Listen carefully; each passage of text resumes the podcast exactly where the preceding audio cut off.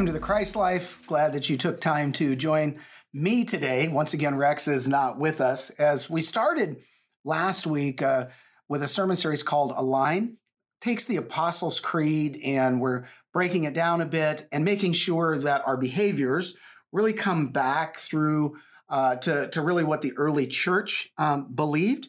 Uh, and uh, and so we talked about the words "I believe" last week, and then uh, this week we're uh, going to look at uh, "in God the Father." Now, this is an important confession for us because this uh, confession of uh, "in God the Father" is the most defining relationship in our lives. Now, you may not have recognized that. You may not have thought about that before. Um, certainly, as we look through Scripture, uh, we are we are called to go to the Father in the name of Jesus, through Christ Jesus, but the relationship is with the Father. Uh, Jesus said this in, uh, in John chapter fourteen. He said, "You heard me say to you, I am going away, and I will come to you. If you loved me, you would have rejoiced because I am going to the Father, for the Father is greater than I." Now, this relationship that Jesus had with the Father, uh, this uh, uh, this uh, relationship that we're going to talk about with the Father, I want to just ask you, how are you with that relationship? There's so many people, it's easier to think, well, I have a relationship with Jesus, and there's, certainly there's nothing wrong with that. But Jesus viewed the Father as greater. And we're going to look at that because certainly that has challenged people throughout the history. Uh, but the, ultimately, Jesus was very secure in his relationship with the Father. He gives the picture that the Father uh, is uh, loved him and showed him things and led him and guided him. There was there was never a lack of of understanding of the love the Father had for him. There's never an understand a lack of of uh, Uh, trust that Jesus put in the Father and the activity that the Father was doing. And ultimately, we know that the Father uh, caused Jesus to ascend and now sits at the right hand of the Father.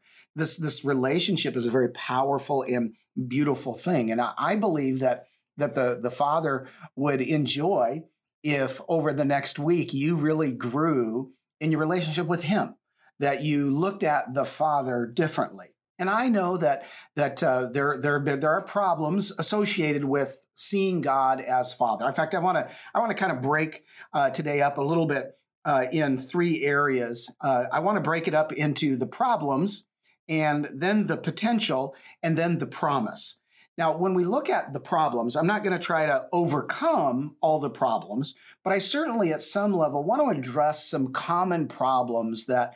that are associated with uh, people looking at this relationship that biblically is so critical, that, that is, is important to us as being the Father of heaven. And it starts with, uh, for some, the problem of identity. Uh, and when the, the Apostles' Creed was first uh, was first written, there was a culture, there was a a worldview of gods that is much different, certainly, than the way it is in the, uh, the United States or really the Northern Hemisphere. Uh, there's not so much gods. It's all about intellect. But for them, there were Greek gods, there were Roman gods, and sometimes those gods were male, and sometimes they were female. Uh, sometimes they were Uh, they were, you know, they were passionate. Uh, sometimes they were hot-headed. Sometimes they were lustful. Certainly, they were unpredictable. They could change their minds.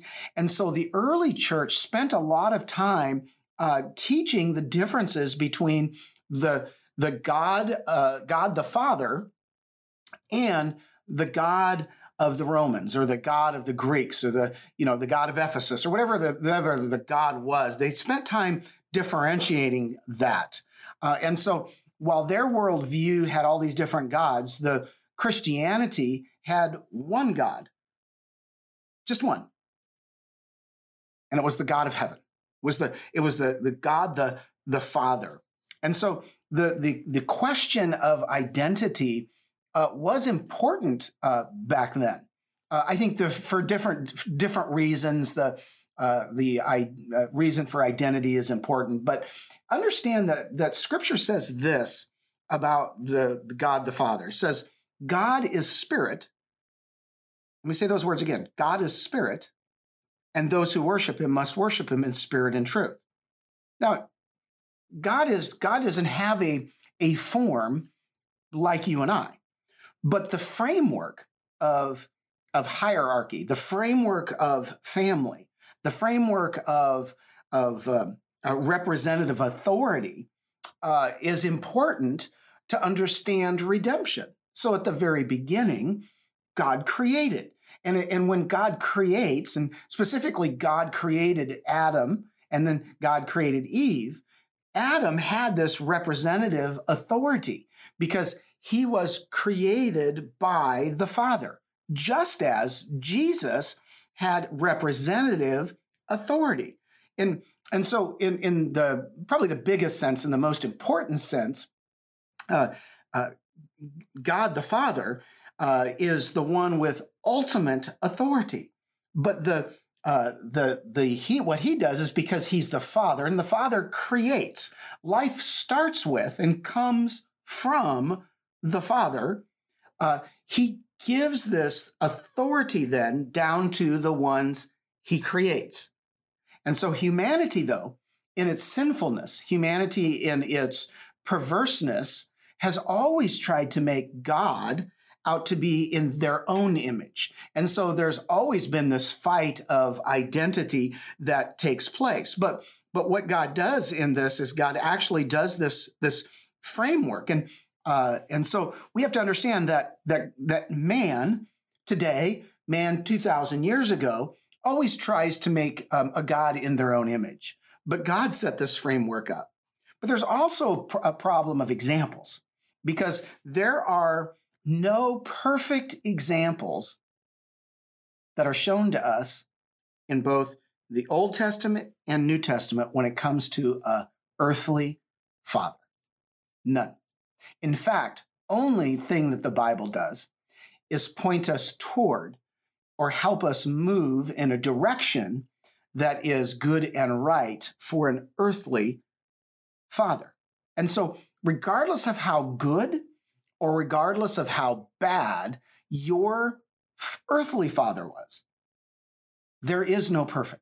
Now, there, there, certainly there's a, a long list of types of fathers. Maybe your father, earthly father, was the absent father, the one who, you know, left before you were born or left when you were young, or was physically there and uh, still was very absent. Or maybe your earthly father was abusive. Uh, there, uh, whether it's physical or sexual abuse, and so this this idea of uh, a heavenly father is just you know pushed pushed back. Maybe you were raised in a religious Christian home, or and your father was demanding, uh, and and so your view and your understanding of God the Father is a is a God that is very demanding. In fact, it makes it easy for you to slip into that belief that, boy, all I have to do is get everything right, and then I'll be loved. Get everything right, and then um, then I won't have to. Uh, I'll then I'll begin to to live the life that I'm intended to ultimately live. But then there's the there's maybe you had the Disneyland dad, the dad who took nothing seriously, the dad who ultimately was the guy who was uh, uh, playing all the time, took nothing serious. And so you can't imagine a God up there that uh, that actually has a way of doing things, that has a way of looking at things, that has a has a right and a wrong. Um, or uh, maybe your dad was the distracted dad. And so your your belief of a father in heaven was, you know, he got the world moving by spinning it. And then he wasn't involved and he wasn't really part of that anymore. Or maybe your dad was a little bit more like the, the Greek and Roman gods. They were this kind of mood this one time, or they were more hypocritical. They would say this and they will do that. And so there's this problem with this, this uh, view of uh, a heavenly father because of an earthly father. But I think there are two other types of fathers that we at least have to address. Because there, there are, there's the father who's always trying to prove his manhood. He's the macho father. And so you were raised as a son that you better be this way, or as a daughter, you better be this way. Or, or maybe your dad was the passive dad, the dad that, you know, yeah, well, it is what it is and it is what it is. So your idea of a heavenly father is a, is one who is just very passive uh, in his approach to uh, to his approach to relationships. But, but here's the truth. The Bible doesn't present the God of heaven, the God and Father of heaven, as being any of this. He is very involved. He's incredibly loving. He is very active. He has times of enjoyment. He can, it is, this will, this will mess with some of you. He can be a Disneyland God, while also being a God that's firm, being a God that is, is, uh, has an expectation. And so uh, there, there, there's this, this, this, uh, uh, this problem that comes from our earthly father. And I think there's the, the other problem that arises out of this is really is a problem of fear. Uh, because now you, you maybe you start reading the Old Testament and you start to relate it to your earthly experiences, and you see a you see as a God that is that is angry, that uh, God who has a, a just a list of laws, and the moment you break that, God's gonna he's gonna break out and he's gonna smite you, and and so you've heard the you've heard the the statement, "Whoa, no, look out! You're gonna get lightning from heaven's gonna come down." You know, they, the Jews in the Old Testament, they really believed very much this to be the case, because they wouldn't they wouldn't even say the name of God. If you see a Jew write the name of God, if it's G O D, they just put a little dash in between the O, because they're not gonna even write it out. But here's here's the beauty of Jesus Christ. He was perfectly comfortable with his heavenly Father. Now, uh, he he knew the righteous anger, and he knew the beautiful, uh, compassionate love and uh, care of his heavenly Father. He knew that his heavenly Father would never lead him into anything that was not good for him, which moves us really from the problem to a potential. And, and there is a potential here. And I want to read out of John chapter one, uh, verses twelve and thirteen. It says, "But to all who did receive him, who believed in his name, he gave the right to become children of God, who were born not of flesh and blood, or not of blood, nor of the will of the flesh, nor of the will of man, but of God." Now, here's this crazy thing that's happening in this scripture.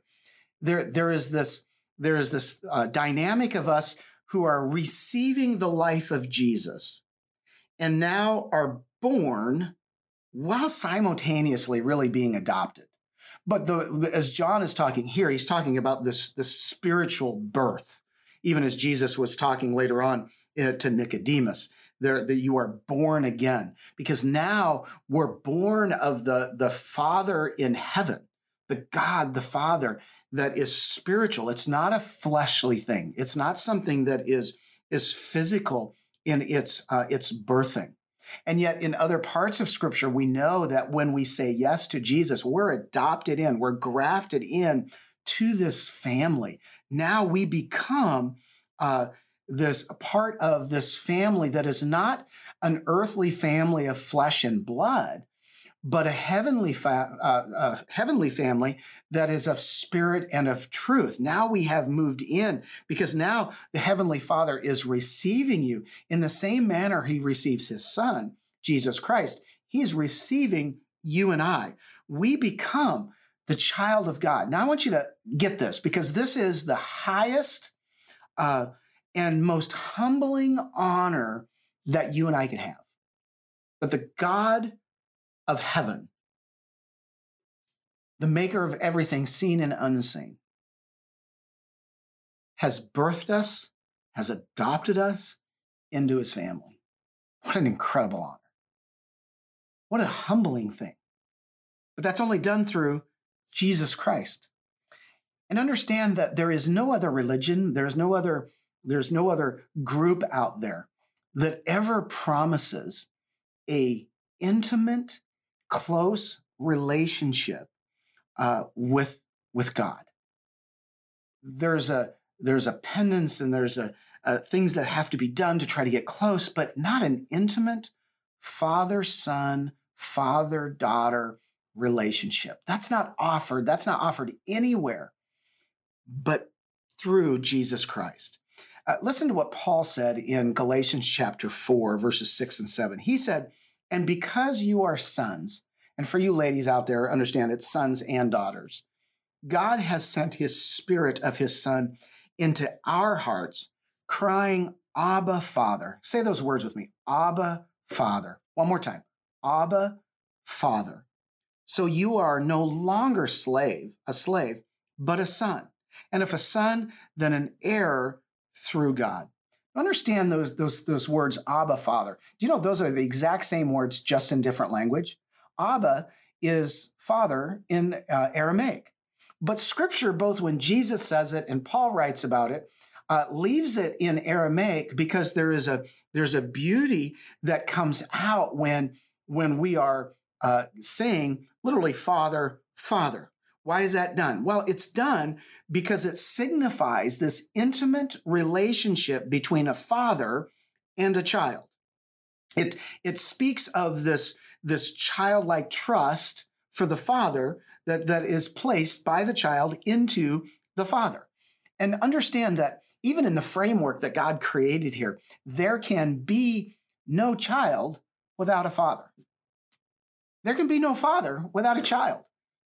And we're called into this wonderful, beautiful relationship where we can uh, we can crawl up into the lap of our Father and be comforted, encouraged, empowered, strengthened to go and become everything that our Father has created for us to be. And that really moves us from the potential to the promise. Because when we say yes to Jesus, when we receive Him, the Father births in us. He adopts us. He receives Him. But listen to what John chapter twenty in the last part of verse seventeen says. He says, I'm ascending to my Father and your Father, to my God and your God. Jesus is once again establishing this relationship, this intimacy that is very much, was very much a reality for Him, and is to be a reality for us, that He is not just the Father of Jesus, but He's your Father. He's my Father. Oh, what a wonderful thing to be able to praise our Father over, that He would accept us, that He would make us one of His. And here's the beauty about Him being our Father. He is absolutely perfect. He is the perfect blend of every good that you've ever experienced, both with a father on this earth that might be yours by blood or by just close contact with. He's a blend of all the perfect without any of the bad. You know what that means? That means that His love is absolutely perfect toward you. He knows how to love you perfectly. Boy, I know it's the prayer of, of Jesus, as He is constantly interceding before the Father for you and I. And it's certainly my prayer as well that all of us would be in a place where we could fully receive and live in and operate through the love that the Father has perfectly for each of us. And here's the, the beauty of that love. It means that He is perfectly dependable, that when you need Him, He's going to be there. He's not going to just separate from you. He's not going to just move away from you. Even when I think about, as a father, the different seasons of my kids' life, when they were young, I did a really, uh, the best job I knew how to make it, make take care of them. But then as they matured, I began to teach them to, to kind of operate in, in the life that has greater freedom. Now that my kids are, are married and they're, they're, they're on now, they just call me for advice. And you know what? A lot of times that's where we're at with our Heavenly Father. We're in this situation, Father. Will you help me move through it? And here's the beauty of it. When we do that, just as He did this with Jesus, He's promised to perfectly show you and I His activity in all your relationships, His activity in your work relationships. And so in this, in this relationship, we come to Him and we ask Him. Why? Because not only is He perfect, but He hears us. We have this access before Jesus. It doesn't matter if your feelings are uh, feelings of, of, of a lack of worth in yourself. He's already accepted you as a child. And so we have this access before Him, so we can come and we can we can receive guidance. We can receive this uh, uh, this uh, uh, comfort that we need. We can receive the advice that we have need of. But here's the beauty of what He did in all of this. Is because He's given this, this, this beautiful relationship, He's promised us the ultimate promise that His Spirit will be in, with and through each of us. It says that we will speak with new tongues, and, and now we will be able to live as his son lived. Wow, what a beautiful promise that he's given to us. And I believe that as we confess the God as being in God, the Father, as being our Father, as being my Father, I move into a potential relationship. I move into a potential power, power that's been promised to me that far exceeds anything that any father on this earth has ever given.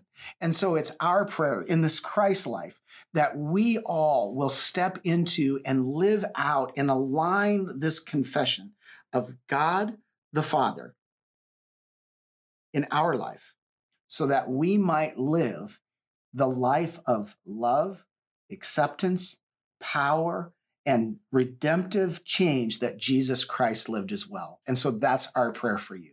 So God bless you, and we look forward to seeing you next week. Hey, thank you again for joining us. We hope that our time together has been a blessing to you, and it doesn't have to end there. If you want to find last week's sermon, you can go to Facebook, YouTube, or you can listen to us on the audio podcast. You can let us know if you'd like to be further connected in a life group, but let me go ahead and pray as we close and say, God, thank you for being with us, Lord God. Thank you for helping us to carry your words, Lord God, and change our lives, Lord. Help us to carry your love to those around us, and we thank you for what you are doing. In Jesus' name, amen. God bless you, and thank you for being a part. We hope to see you soon.